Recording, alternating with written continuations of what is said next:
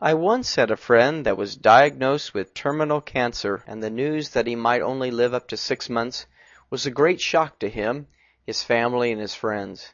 However, in spite of the dire prognosis, he was initially determined to look into all available treatments that might cure or extend his life. I think that when you find yourself in such situations, you tend to look up every possible avenue for hope of preserving your life. As the months progressed and his health grew worse, I noticed an unexpected change in his attitude that came over him. He had always been a jovial person with an upbeat personality, but rather give in to discouragement and self-pity, he took comfort in his faith in God and humanity. His conversations focused on others rather than himself, and he spoke of the afterlife as something he was prepared for believing that his deceased ancestors, including his mother and father, were there waiting for him.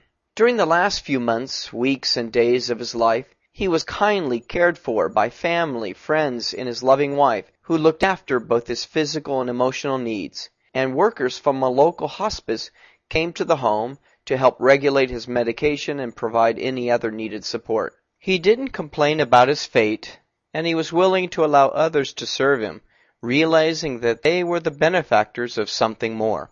Indeed, one might ponder why God allows death and suffering in our world, but for me, such experiences taught me to value family more and kindness for others. You often can't learn these important attributes in the lap of luxury, and perhaps such an experience is the greatest and final gift the terminally ill can give those left behind.